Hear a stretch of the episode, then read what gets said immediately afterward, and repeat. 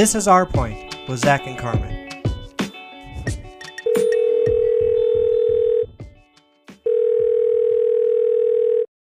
Good morning. Good morning, part two. Oh, so many mornings. So many mornings. Again, got to get you ready for school. So, we're podcasting again on Thursday morning in basically like real time. It's practically live, folks. Practically live. I saw our friend Franny last night. I told her that we're not saying guys anymore. And it's a it's a hard habit to break, but I'm committed, committed to working on it. I believe in you. I think I think you can do it. I, I I believe in me too. I just wanted to update our loyal listeners that it's a process. It is a process. Along with me drinking 17 pots of coffee, like I am doing currently, I feel like I've been on a gallon long coffee kick lately. 17 pots of coffee, that's a lot. It seems like a lot. I mean, Although I mean, you do little- have more than one pot of coffee in that giant kitchen, so don't Yeah, you? I mean, well, I mean, I have, I have like a little the cure the Keurig K cups and a regular coffee pot, two in one. mm-hmm, mm-hmm. It's fancy. It's great. Eventually, I'll I'm- get you around to the K cup thing. I drink too much coffee for that. I do don't. since now we aren't changing what we're drinking like we used to because we insist on recording so early in the morning. So We're now I am people, Carmen. I'm going to tell you what cup I'm drinking my coffee out of because that will make it more interesting. Because I have been receiving uh, several novelty coffee mugs lately as gifts, which thank you, friends. I appreciate very much. is this like the new spoons that people get from rest stop areas? Where what is I- this? I don't know. I they just come to me, and who am I to say no to a gift? Um, so this one is a collection of badass women, and so it's like Marie Curie, Frida, Sally Ride, obviously Ruthie's on here. Hang in there, Ruthie. Shirley Chisholm, Mm. um, Jane Goodall, Malala. Uh, so Rosa Parks. It's just it's this really lovely mug, and I'm pretty sure our friend Alicia got it for me. So thanks, Alicia. That's amazing. My mug is a very boring, plain white mug, which I get so much joy out of having everything um, white. Um, so, so that's great. I. It is funny that you talk about you getting mugs because yesterday on the internet I was looking at a coffee mug that I was going to get and send to you, and okay, See? so this coffee this coffee mug- you could have um, two friends sitting back to back and it said i'm pretty sure we're not best friends. I'm pretty sure we're a small gang. And i was like that is so funny. I should get that for carmen. Um, i haven't done it but now that i know that you're a coffee cup collector i might have to go purchase it. That's fantastic. do you know what else i have to update our listeners on? Ooh, tell me. Our text line, 605-215-1043, had a submission um, Yay! from our fan, Sarah Kraft. Um, she had a Oh, couple of things. she's been with us from day one. She has. And, and she's, she's, a loyal, loyal mar- fan. She's our number one marketer. Um, That's true. she wanted to comment based on a previous episode where we had my sister Abby Nisler on to talk about masks. And weirdly, both of her comments were were aimed at me. That is weird. which I know it's so bizarre. But Sarah wanted to let us know that Bill Nye the Science Guy is not the only person to show how masks work. If you were to watch GMA, which I felt was like subtle, subtle Doug, but I like um, news and facts, so Carmen and I watched CBS this morning. Um, she says Dr. Jennifer Ashton was on showing the difference, um, how a mask slows down the spread of germs. And she was also on live with Kelly and Ryan, which I do usually watch. But Sarah, I can't handle them working from home and they're in different locations. And Ryan Seacrest is standing up in his kitchen weirdly with one headphone in. I just, I can't get on board with the work from home situation that uh, live with Kelly and Ryan is doing. But she said it was very interesting. So thank you, Sarah, for for watching the news, for following Abby's guidance and Dr. Ashton's on how to properly wear a mask, because it is now mandated in the great state of Minnesota, which probably should have happened a couple weeks ago. And Sarah also wants us to talk about our friendship tattoos that we were going to get in Kansas City. And appropriately, she said, you folks instead of you guys. Um, nice, nice so work, Sarah. kudos. And unfortunately, Sarah, Phil poo pooed our idea once we got there. He was a big old chicken Shocking. and and just wouldn't go through with it. So I That's why he's not in our tiny gang. Yeah can't be on the can't be on the coffee cup. So I just wanted to um, again continue to send in little text messages so you can get a shout out. Thank you, Sarah. Thanks for trying out that text line for us. Works real good. So, uh, one of the other great things about my sister is uh, That she, she's skinny. she that's it's always been a real annoying part of our relationship Hmm. and Oh taller. look, oh, look at me! I can fit into my wedding dress that I wore 15 years ago. Isn't this You- great? That's coming up. I bet we'll I bet we'll get a picture um, of her in her wedding dress here in August. But she made me an aunt, uh, for which I'm Mm. forever grateful. And my nieces are headed to preschool this fall, which That's seems crazy. bonkers. And um, considering they're over three, they now have to wear masks in the great state of Minnesota. Mm. Oh, I bet you they have cute little teeny tiny masks. Yeah, mom made a mask with Disney princesses on them Yes. because, of course, she did. So, I want to talk about school opening, which I am filled with anxiety over, in weirdly, because I have no Because Children. You're not. I'm not going to school, uh, but I, I have a lot of um, teacher friends. I have a lot of educator friends, and obviously I'm 40, so I have a bunch of mom friends. Um, so we're going to talk about how to reopen the economy without killing teachers and parents. Uh, it's a New York Times article. Uh, thankfully, Zach bought us a subscription to the New York Times, so I'm so excited. Supporting about- democracy. that's what we're really trying to do here. Um, so Shardha Jogee, uh, Dr. Jogee, is an astronomy professor and a mom, and she has written an op-ed about how to how we could do school in a safe way. And I have been listening to there's a lot of controversy in Sioux Falls because of course there is. Um, and it seems very like all or nothing. Like everybody goes to school or everybody doesn't go to school. And what Dr. Jogee Hare has discussed is a different way of doing things. And I was kind of um, excited about it. So there seems to be this like we have to get everybody back to school and then the parents are freaking out and then masks have become this like touch point of uh, stupidity. And then um, teachers are like uh like a mere months ago we were heroes and like everyone was amazing and oh we should pay teachers a million dollars. And now they're like get back in that building you asshole and take care of my kid because i have to go to work. That was a real quick shift right there. Yeah. and so what she talks about is um, we should allow all schools to offer virtual online classes this fall. And she says this is not going to work for everyone.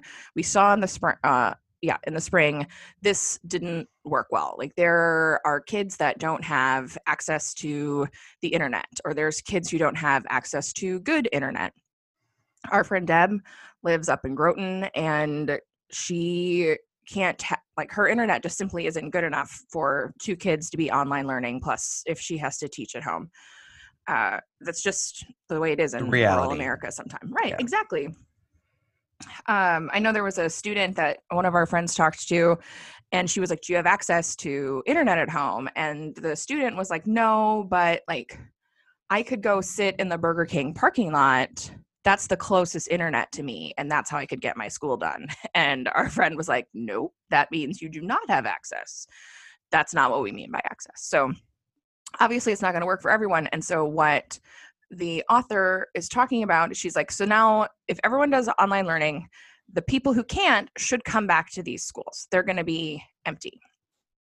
And what we're going to do is we're going to convert these and other large empty buildings, which would be like convention centers, stadiums, performing arts centers, parks, into safe centers for online learning. Uh, we're not going to call them schools. We're going to call them scoles, which S C O L, which looks like school. Anyway, I thought it was really cute. And this is not a radical concept. Like, this is a flexible way to do this. Centers could provide meals for students who rely on them, which was a big concern this spring. Like, if this is the only meal that you get, or maybe it's the only hot meal that you get, um, that's going to still be available. Um, mental health and other counselors could reserve space to see students. With um, you know, like school based health centers or your school nurse, you're going to have access to that health care, going to be right on site uh, for some of the students. And so it is, I just wanted to bring this up because it was a, interesting to me to read about there are different ways to do things that isn't an all or nothing approach. Well, I think we're seeing lots of instant instances where some other school districts have gotten incredibly creative. You know, there was an article written about the Des Moines um, school district in Iowa that was their plan was initially to do virtual classes online but have one day a week of in school in class learning and they were going to then obviously break the kids up and on different everybody would do their one day in class on a different day of the week right so again there was limited capacity so it was kind of a nice hybrid plan that they were going to try out i've seen other schools that were um, talking about doing in class learning, but they were going to break the classes up into 10 to 15 kids and they were going to use some paraprofessionals and other folks in the schools to monitor the classrooms and then virtually tie in the classrooms together. So there was an in person and a virtual component at once. I, I think like what she's talking about um, especially with folks that don't have good access. Maybe their parents have to go to work, so there's nobody at home to be with them maybe they do need the school lunch program and, and so those folks should go back to in-class learning but if you have the means and the ability to do online you should do so that seems pretty common sense it's what most workplaces are doing it's what my workplace is doing if you do not have the resources at home to do your job remotely whether or not that's because at the workplace you have a desktop computer as opposed to a laptop you don't have the setup whatever it is you're encouraged or, or told you, you need to go to the actual office place and if you have the means to work remotely you work remotely. So i think there i think there's a lot of creative solutions like is talked about in this op-ed that people could be utilizing. The part that i have no ability to wrap my head around is that again all of these what seems to be i'm sure that there are people that have been planning but we've known about this since last last March. spring, last right. March. And the fact that we are once again up against the deadline, because I mean, I think South Dakota schools are starting probably in a couple of weeks. Middle of August is usually when they start. Mm-hmm, mm-hmm. Why the hell are we having this conversation? Like, what what what have you guys been doing? What is this? What has the state been doing? Nothing. What has the federal government been doing? Absolutely nothing. And so I, I just kind of feel like, again, we are leaving all of these really important discussions until the very last minute.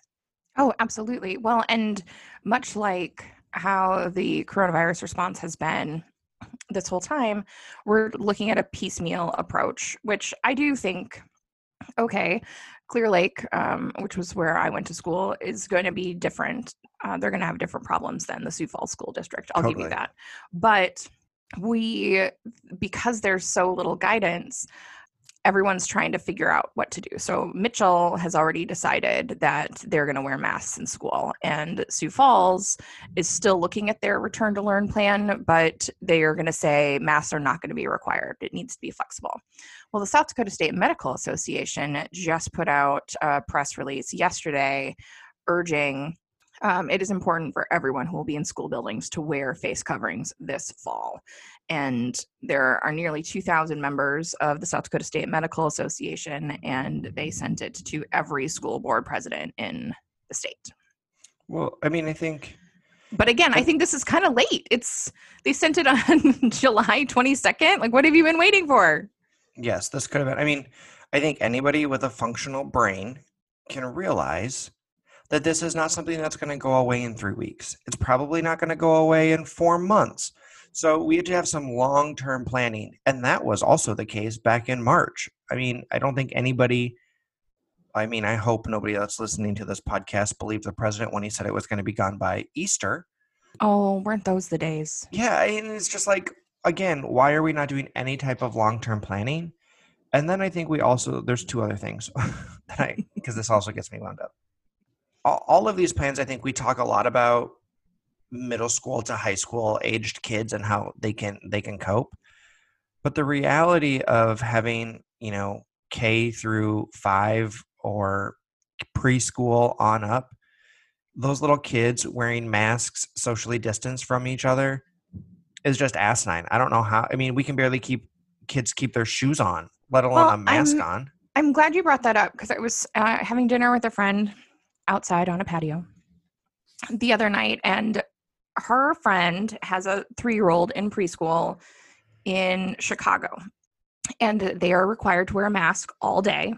And she said it is not a big deal. Like all of the teachers do it, all of the kids do it because kids are likely to impersonate what the adults are doing, right? Yeah. and they get to take them off for like obviously snacks and meals there's um water fountain break and naps and so this mom was telling my friend it's absolutely no big deal and if my three-year-old can do it like Well, adults can do it That's good to know. and it was it was super interesting to me because i hadn't heard any anecdotal evidence No, about little kids in masks and um They're super cute when you see them out in public. oh my god though. they're so cute totally and so that really made me feel better and i do think what it's going to come down to is parents doing the modeling right i'm going to model this behavior Mhm. in a positive way and this is what we're all going to do and i saw um, on facebook there was somebody saying like practice with your kids now like when you go like when you go out on walks and it's hot go around the block in your mask so kids get used to how it feels Yeah.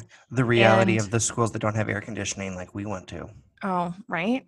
So it was just I do think it the largely the behavior is going to come down to the parents. And I would like the kids to wear masks because um, shout out to Senora Lippert, who is a longtime listener of the pod. She's a Spanish teacher in Minnesota and my college roommate, and we want her to stay safe. Our friend Roberta is going to go back into the the school Well- building soon. I mean, we think we we know the reality that you know, for the most part, young children don't f- have the ramifications of of COVID nineteen. We don't know that yet. We also thought you know, nineteen to thirty year olds were pretty immune until recently, as they rack Well, up. But they get everybody else sick.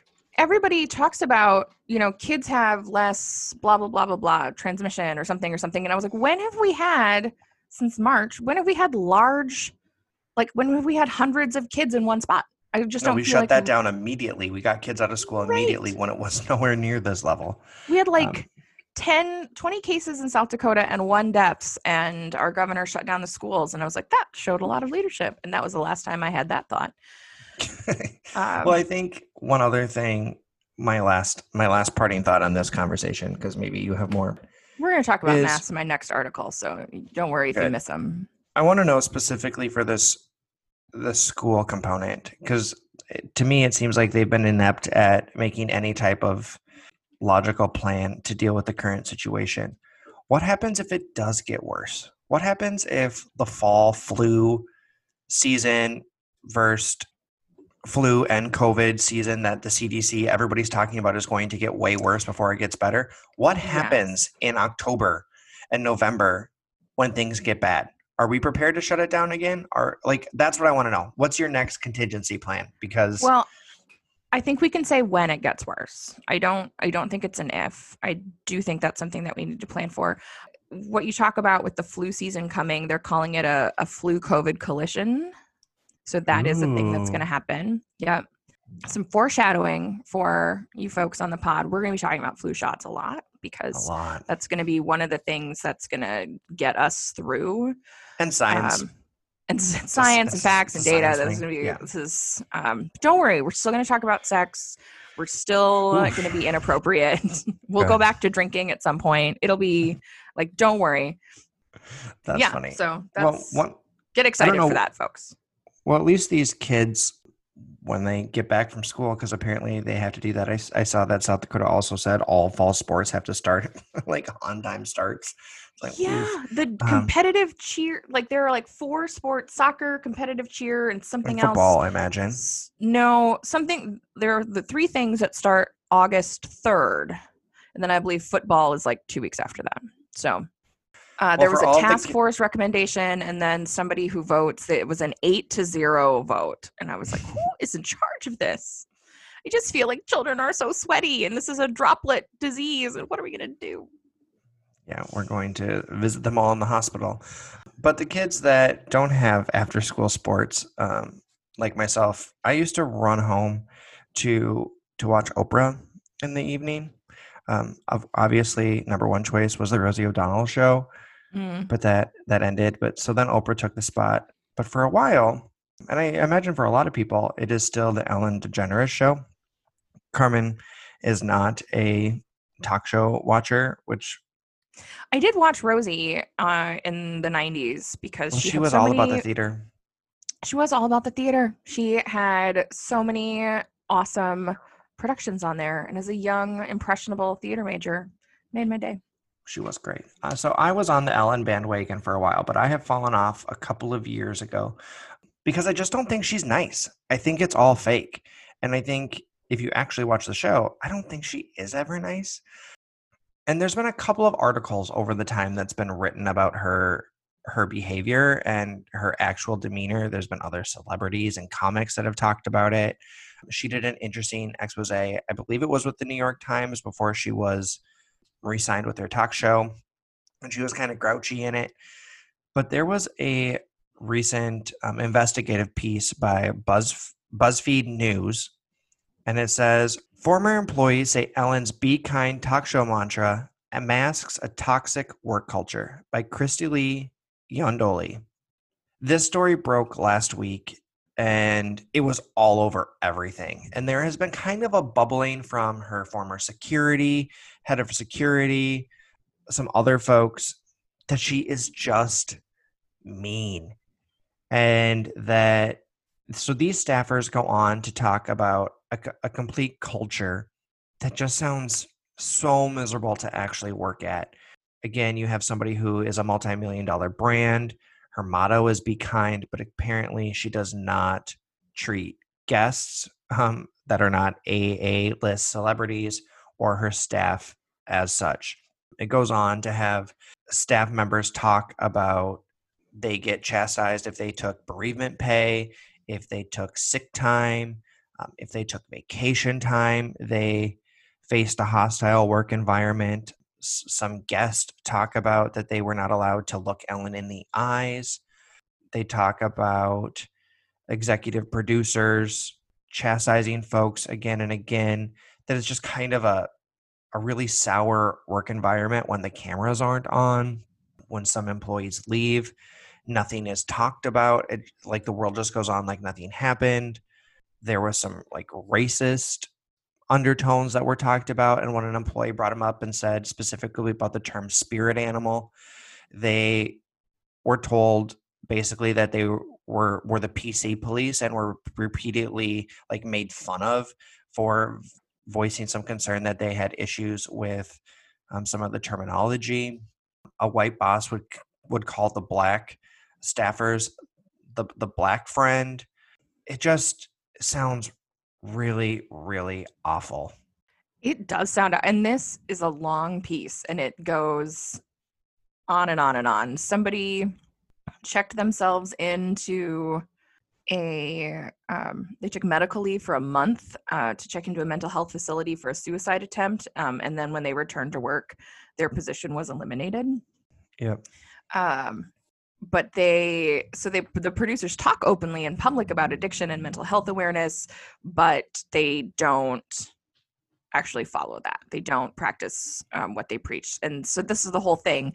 There's one version of the show and the brand in public and then there's another way um, on how all of the employees were and like how many employees this article for had this? There was this several. article had 10 it also mentioned that there was in march uh, comedian kevin t. Porter shared a or started a twitter thread asking people to share the most insane stories you've heard about ellen degeneres being mean. And that tweet had 2600 like actual replies. Not like you know people saying anything uh, you know pro or that didn't know anything. Like 2600 actual replies that had real life um, examples in april variety reported that employees were distressed and outraged uh, by top level producers who didn't communicate details about their jobs and pay at the beginning of the corona um, pandemic. That was a huge story that broke that ellen and her staff they like shut things down. They went to work at her house. They didn't she never talked to her or addressed her staff and then they hired non-union workers to come work at her house because she basically didn't want them at her home And so they had a small staff that excluded the entirety of her full time staff, and they just never talked to them about it. Ellen's body former bodyguard came out and shared some really horrible and demeaning stories about it again where she would just not even acknowledge that the person was in the room. I just i don't think she's nice. I really don't think she's nice and I, I implore people to actually watch her show and see how she interacts with people. I don't think she likes them.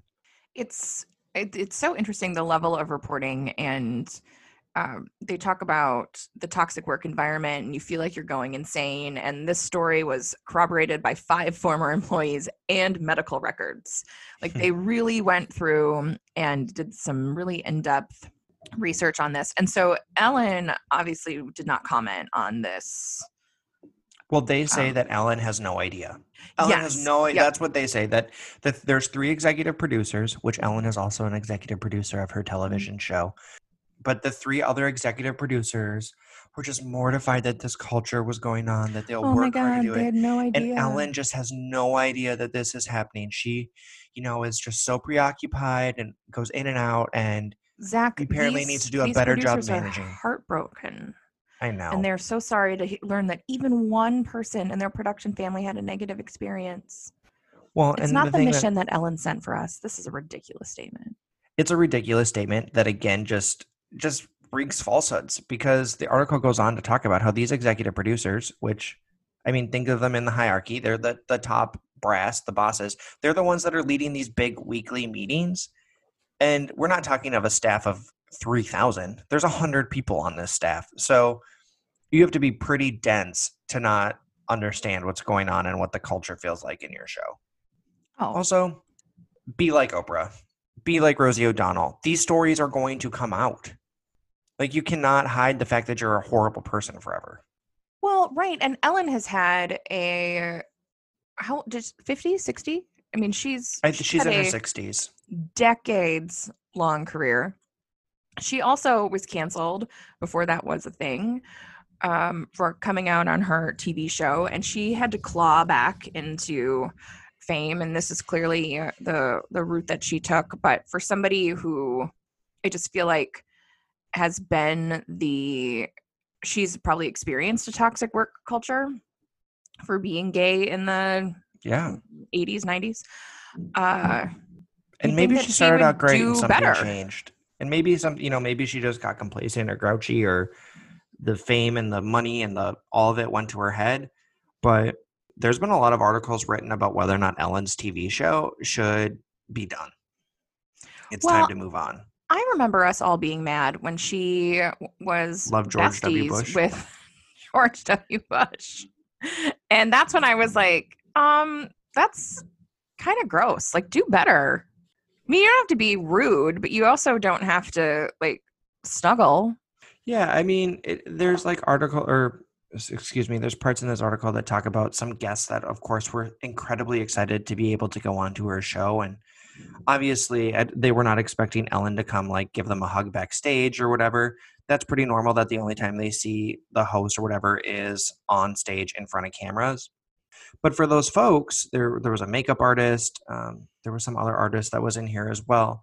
They, you know, just talked about beforehand with the producers that this was a huge moment in their life and this you know they just were so elated about the opportunity and so thankful. And then to get said that's great but you're not allowed to look ellen in the eyes.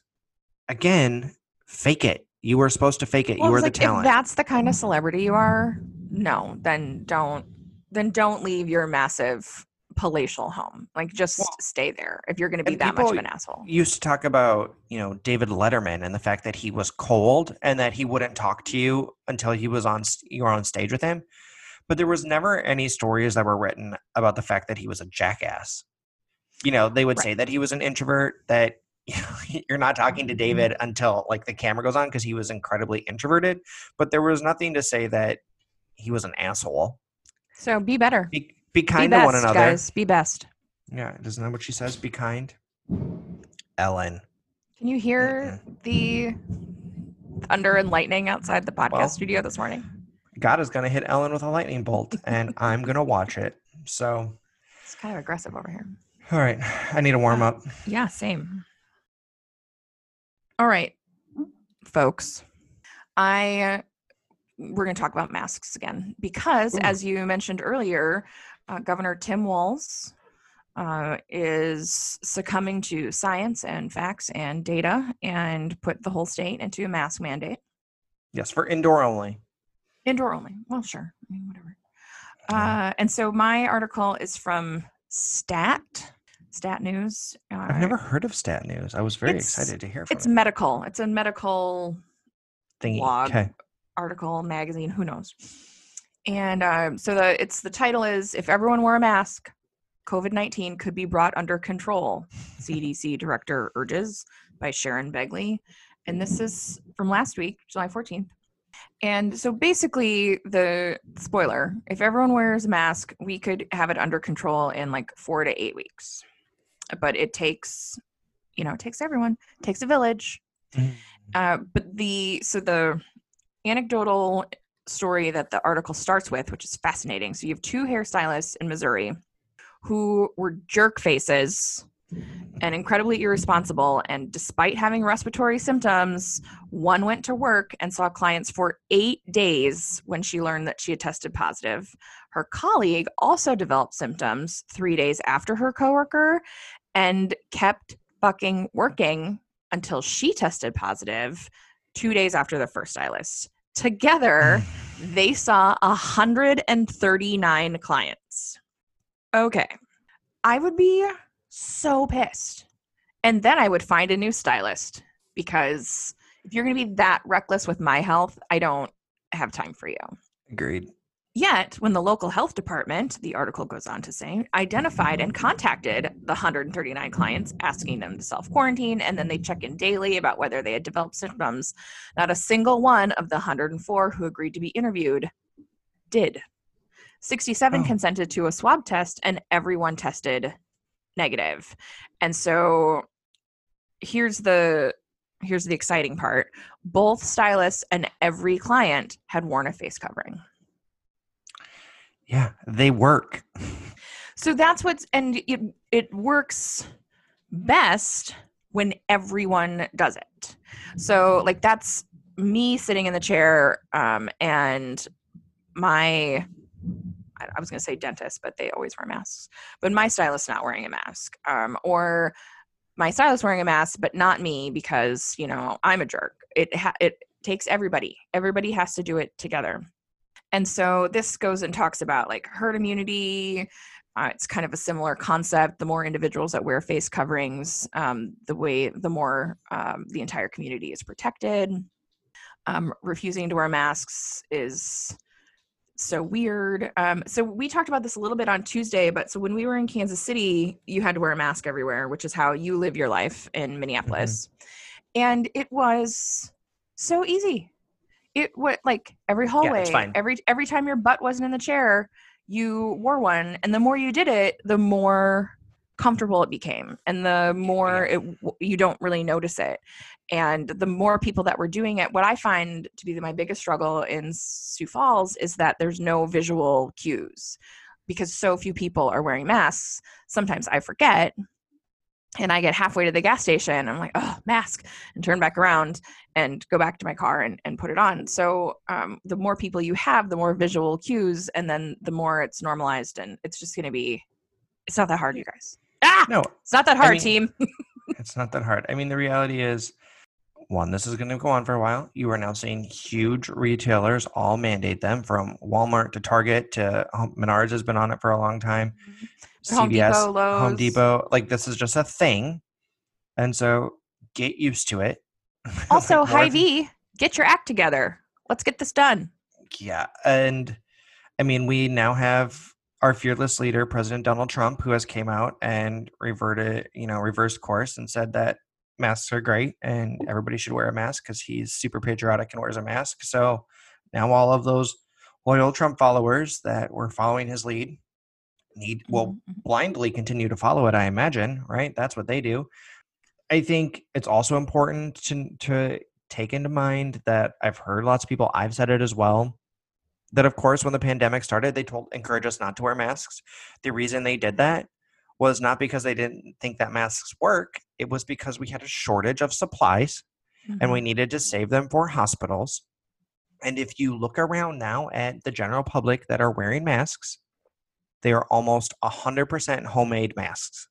They are not, you know, like the store bought surgical masks, medical masks. We've have now the capacity and everybody's into mask making. So that's why they are now saying encouraging everywhere to ma- everyone to wear masks because we have saved you know enough for the initial wave of PPE, which was not enough, and now general public is wearing homemade masks. So buy more than one. Put it put them in your car. Um, that's where I keep my masks in my car. Carmen, keep them in your purse. Yep, I have a. And then you know, as Abby taught us eh, last week, I think two weeks ago. Yep. last week. You got to wash them. Make sure your hands are clean when you remove them. I mean, there's you can definitely. if you are a person that has glasses and they you don't like them because they fog up, you need to get a mask that has a wire over the nose so you can push the mask down. The reason your glasses are fogging up is because there's a gaping hole in between the mask with the hot air that comes out and hits your eyes. So if you have the wire, you push it down and it snugs it to your face. Problem solved. So this Yeah. article ends with um, a quote that broad adoption of face of cloth face coverings is a civic duty. And I like the way that we're kind of talking about like you do this for, you know, this is a love thy neighbor if you're if you need a biblical reason to do it. Civic duty is part of your patriotism. You kind of tap into what people need to then feel good about the decision that they're making, um, the more success we're going to have.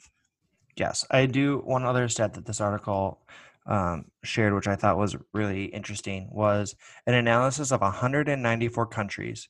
Those that did not recommend face masks saw per capita COVID 19 mortality rates increase 54% every week after the first case appeared. And in countries with masking policies, that weekly increase was only 8%.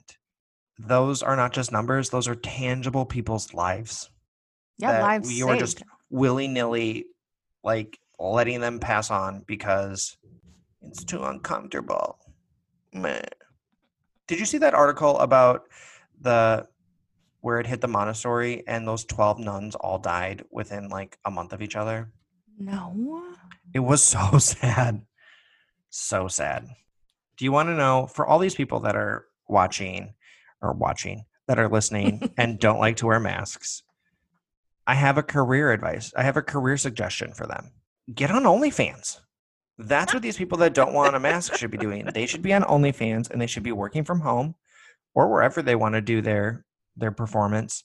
Um, a time, a New York Times article titled "How OnlyFans Changed Sex Work Forever" by Jacob Bernstein talked about this app company culture called OnlyFans. It's a it's a website that people can go on and upload content. So think of it kind of similar to Instagram, um, which they talk a lot about in this article.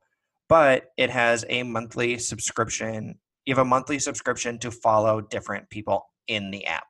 So think of if you follow Zac Efron on Instagram, think of it as the same, except to follow Zac and Zac Efron on OnlyFans, you would have to pay five dollars a month to see his content. So it's per person you want to follow. It's not Correct. like an OnlyFans subscription. Okay. Nope, and this is also from the New York Times. Yes. So yes, it is per per individual influencer, as they call them on Inst- or Mm. on OnlyFans, um, similar to Instagram. So what they talk a lot about is that Instagram, you know, it can only be like PG thirteen content, and they monitor it closely. And so if you show too much of anything, they'll like remove your post or block you from the site. And then they talked about the time that Tumblr, on the other hand, was just the wild, wild west, and you would see all kinds of naughty things on the Oh Tumblr. Oh my gosh. I had friends on Tumblr during the Mhm. Wild West days. That's right. Yeah, It was a thing.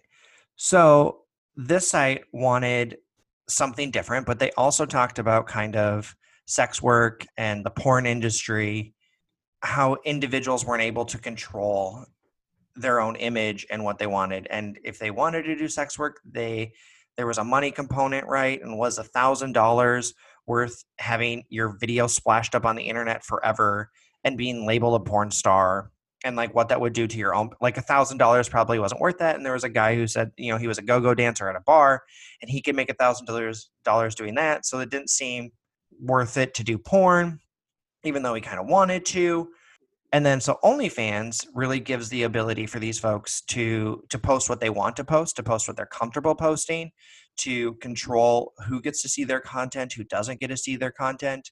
They can leverage their other social media platforms and connect people to their OnlyFans site. And people make an insane amount of money. They talk about the top earner has 10,000 subscribers to her account and they each pay $10 a month so she's making $100,000 a month. OnlyFans um, take it's an 80 20 split across the board for all of their folks. So people are just making insane amount of money and they get to control what they want. And that lady that does has the 10,000 uh, subscribers, she doesn't pose naked. She is like, she says in this article that she's like a fitness influencer and she laughs because like 80% of her people that subscribe to her fan, her page are men and she just wears like tight leggings and does squats which is just so great. Although she may pres- i really enjoyed that part. Um, she may provide um, exercise tips for an added fee along with healthy recipes because she used to be a chef yes it's just it's just great i i just love that like because they're like Jem Wolfie business person. yes. I mean, and they don't have to put anything explicit up there. It does not have to be. I mean, there are some folks that I've seen that are fitness people that do post their like workout routines on the site. Um, it is a combination of like images and videos and posts. So it very much mimics kind of like a an Instagram feel, but they can get as wild or not wild as they want to get and you have to decide whether or not you subscribe. It says average uh, subscription rates to an influencer on there range between 5 and 20 dollars a person. Again they can control. There was another article that i tried to find previous to this that i couldn't go back and find that talked about how during the era of covid and people being unemployed the amount of people that were like turning to mm. onlyfans as a substantial source of income again that they could choose what they were comfortable showing, not showing, and and makes sizable incomes for themselves. That was really interesting. If you go on TikTok, if you're on the TikTok, notice, I mean, and maybe this is just the algorithm that I'm in, the amount of people that have like hashtag OnlyFans or subscribe to my OnlyFans in their they either they blatantly talk about is just astonishing. It's like everybody is an OnlyFans person. so do you subscribe? Are you a subscriber? I don't. It just seems there's a lot of free stuff on the internet. I mean, I get it, but I don't actually care that much. I mean, it could add up to a lot of money if you followed like three people. All of a sudden, you've spent a hundred dollars on OnlyFans. Well, that's what month. I was. That's why I was curious about if it was per person. So you'd really have to decide like which person you wanted to see, and if but I mean, everyone is the use, same. They talk about like how it's devastated like adult studios and they talked about the first wave of adult studios was when like the porn hubs and all of those like tube like the youtube versions of porn like the conglomerates where they'd have like all the little clips on the the big site devastated studios because people would stop going and paying the sites because they could just find free stuff on the internet mm-hmm. and they talked about it that it was like Napster happened to the music industry, only the music industry didn't fight back. That's what happened to the adult entertainment industry on the internet. And then now they're even more decimated because all of their individual performers on their sites now have their own outlet to post their own content themselves. I mean, it's all amateur content. I mean, most of it's amateur content by the sounds of it, but bye bye well, adult industry. So later on in this, um, there was a woman who was one of the first folks who sought subscribers in 2016, and she didn't think much would come of it because her earnings for the first month were $257. But then the sites added features and she got inventive and so she introduced theme days like mistress mondays and dare danny tuesdays where men bid to watch her drive around town in her underwear and order a pizza to her home where she would answer the door naked And she's like, you can get porn for free. Like guys don't want to pay for that. They want the opportunity to know somebody. Um, I'm the like their online experience, girlfriend. isn't that what it said? Yeah. And then so she says in August she brought home over twenty nine thousand dollars, uh, over thirty four thousand dollars in September, over fifty two thousand dollars in October. Like it just goes on, and how like this is incredibly safe. Like she is not out having sex with people, which would be like sex workers is notoriously it can Mhm. be a really dangerous profession. She's not in porn where um she like the industry is slightly more regulated depending on where you're you, like she's just by herself driving around town in her underwear or giving some pizza delivery guy a thrill and raking in cash for it. Well, and I've seen other, I mean, I'm sure there's ways that people get around it, but again, we're not talking about these people having a million people following them. You know, it's like 10,000 people is the most subscribers that one person has. So it's a relatively controlled environment. And the site itself says that whatever is built, in- that you can't take like screenshots of stuff. You Oh, can't like nice. Yeah. download the videos. So if you decided that you wanted it to be, I mean, I'm, sh- of course, there's a way for people to go out there and probably snag some of the content that's on there, but you could really like erase your your naughty internet history um, of times past when you try and go get a corporate job as a CEO of Target. Right. And I mean there will there will always be people who want to discriminate um against sex positive people because of our puritanical start to our country. Uh, but I think those are going to be fewer and far between. Um, the more prevalent this kind of thing becomes, and I Well, I think just it's just, I just like super super interesting. It is. I just love that people are also given more control over their their own body, their own image, their what they want to do with their life. So instead of like having some creepy dude who runs an adult studio being in control of your name, your life, like where you Yeah, get your, plastered, your brand, your everything. yeah, you you really now are in control and you can set limits of what you are wanting to do, not wanting to do. I think again, a rise of a, a new era in the adult in- industry. Well, and this too will change. So Yes. if you're on OnlyFans, stock some of that cash away. yes. Get ready that for the this will this too shall pass. So Put it in a retirement account starting yesterday. use it use it while you got it. Any parting thoughts over there, Miss Toft? Man, I knew you were going to ask me that. And I I wrote one down. Are you ready? yeah, I am. So I was enraged by the news the other day. Did you see the story of this 15 year old girl from Michigan who part of her parole was that she had to do her homework and she wasn't doing her homework adequately or she missed some of her homework and threw this black 15 year old black girl in jail for like another five months? Yes. What the fuck is going on? Well, so what that is so interesting because people were talking about this on Twitter. And so they're like they threw this 15-year-old girl in, you know, juvenile detention, whatever, um, for not doing her homework. And uh, so I clicked on it and was like, that doesn't seem right. But of course, it, uh, yeah, obviously that happens. Um, but when you read through, like buried in that article was she was actually put in detention, detained, Because she did something with her mom.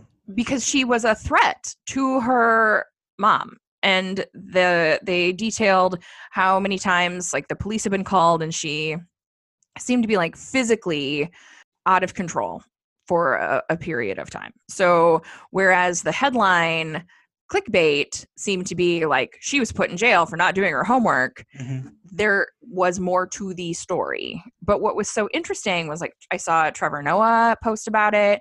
I it was Gayle was talking about it Yeah. yesterday on CBS, That's where I saw it. and nobody, like none of those uh, folks who were reporting on it, included that detail. And I was like, I found that detail in in an article that on one article that I read, and so I felt like Trevor Noah and CBS this morning were being slightly misleading that they were drawing attention to this and then not sharing. And maybe the article that I read then was mislead the misleading one. So I, I read because I uh, also read up on it and saw the whole like physical threat. There was an altercation with her mom, which is what led her to be put in juvie to begin with, and this was part of her parole, right? So homework was part of her parole. I think the part that I still, I'm not a lawyer, And so I don't know how they can do this. But like not doing your homework to me, one is not something that is a like law breaking offense, right? Like doing drugs again, law breaking offense on Yeah. parole. Doing your homework, while we should encourage kids to do their homework, they can drop out of high school at 16. You can flunk out, you can like get D's. It is not against the law to be a bad student. And to me, it seemed like the equivalence of like part of your parole is to mow the yard. And if you don't mow the yard, you get in jail. And maybe that is something obviously that the judge has leniency to to decide what the parole is or what the term I mean, I would imagine that's how it works. But it just kind of seems like really we're locking kids up. I mean, I'm not saying she doesn't have other problems and if she does any of the other violent things, she should go back to juvie. But not doing your homework? My brother didn't do his homework. Should he have been thrown in jail? homework. Yeah, I just I think that's the part that because I also read obviously the thing, but that's what we're that's what we're throwing the black girl in jail for, really. Well, there you said the magic word. That she was black, and the I think that if you, you don't think that that plays into that decision, I think you would be mistaken. Totally, especially when the mo- girl's mom was trying to get her home and the hugging and the Yep. yep. oof. Anyways, that just really grind my gears. But maybe maybe we need another lawyer on to tell me how that works. That's a good point. There was so Yeah. many so many experts that can teach us things. Yes. Uh, I'm gonna, I don't know, go rogue. My parting thought is, the Babysitters Club is on Mm. Netflix, and it's pretty great. And no exaggeration, I read hundreds of Babysitter Club books in my youth. And they they used to have Babysitter Club movies because I definitely had a couple on VHS, but they've rebooted and given everybody uh, they've kept so many of the tenets of um, the series but then kind of brought it into this modern era. And alicia silverstone is the mom uh you said she looks really old. christy thomas. She looked unrecognizable to the point where i had to double check on imdb that it was actually her. And i thought that was fascinating. And it's a really cute um, wholesome if you need some non stressful content to just really enjoy i suggest babysitter club series on netflix.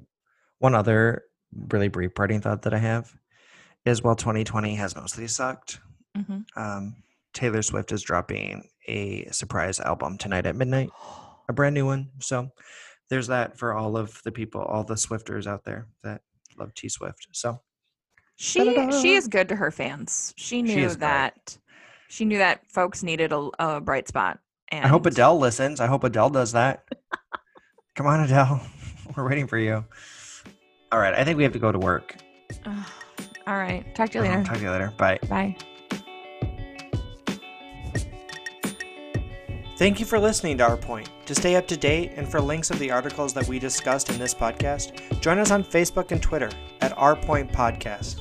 If you have articles that you would like us to discuss, feel free to tag us on Facebook or Twitter, or you can also email us at ourpointpodcast at gmail.com.